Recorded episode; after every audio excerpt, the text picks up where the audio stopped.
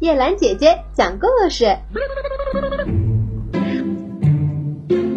聪明的公鸡，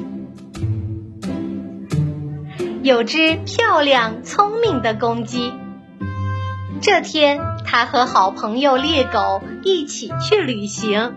他们走了一天，天快黑的时候，来到了一片树林里。公鸡找了棵大树，飞到树梢上睡着了。猎狗钻进下面的树洞里休息。天刚亮的时候，公鸡和平常一样，咕咕咕地叫了起来。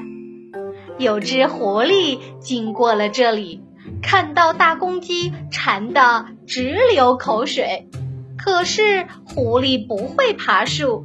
他想用甜言蜜语把公鸡骗到树下，公鸡一眼就看穿了狐狸的诡计。公鸡心想：我得赶紧把猎狗给唤醒。于是，公鸡对狐狸说：“树洞里有梯子，你把梯子拿出来，我下来好吗？”狐狸急忙把爪子伸进了树洞。一下摸到了一个细细长长的东西，使劲拽出来一看，原来是猎狗。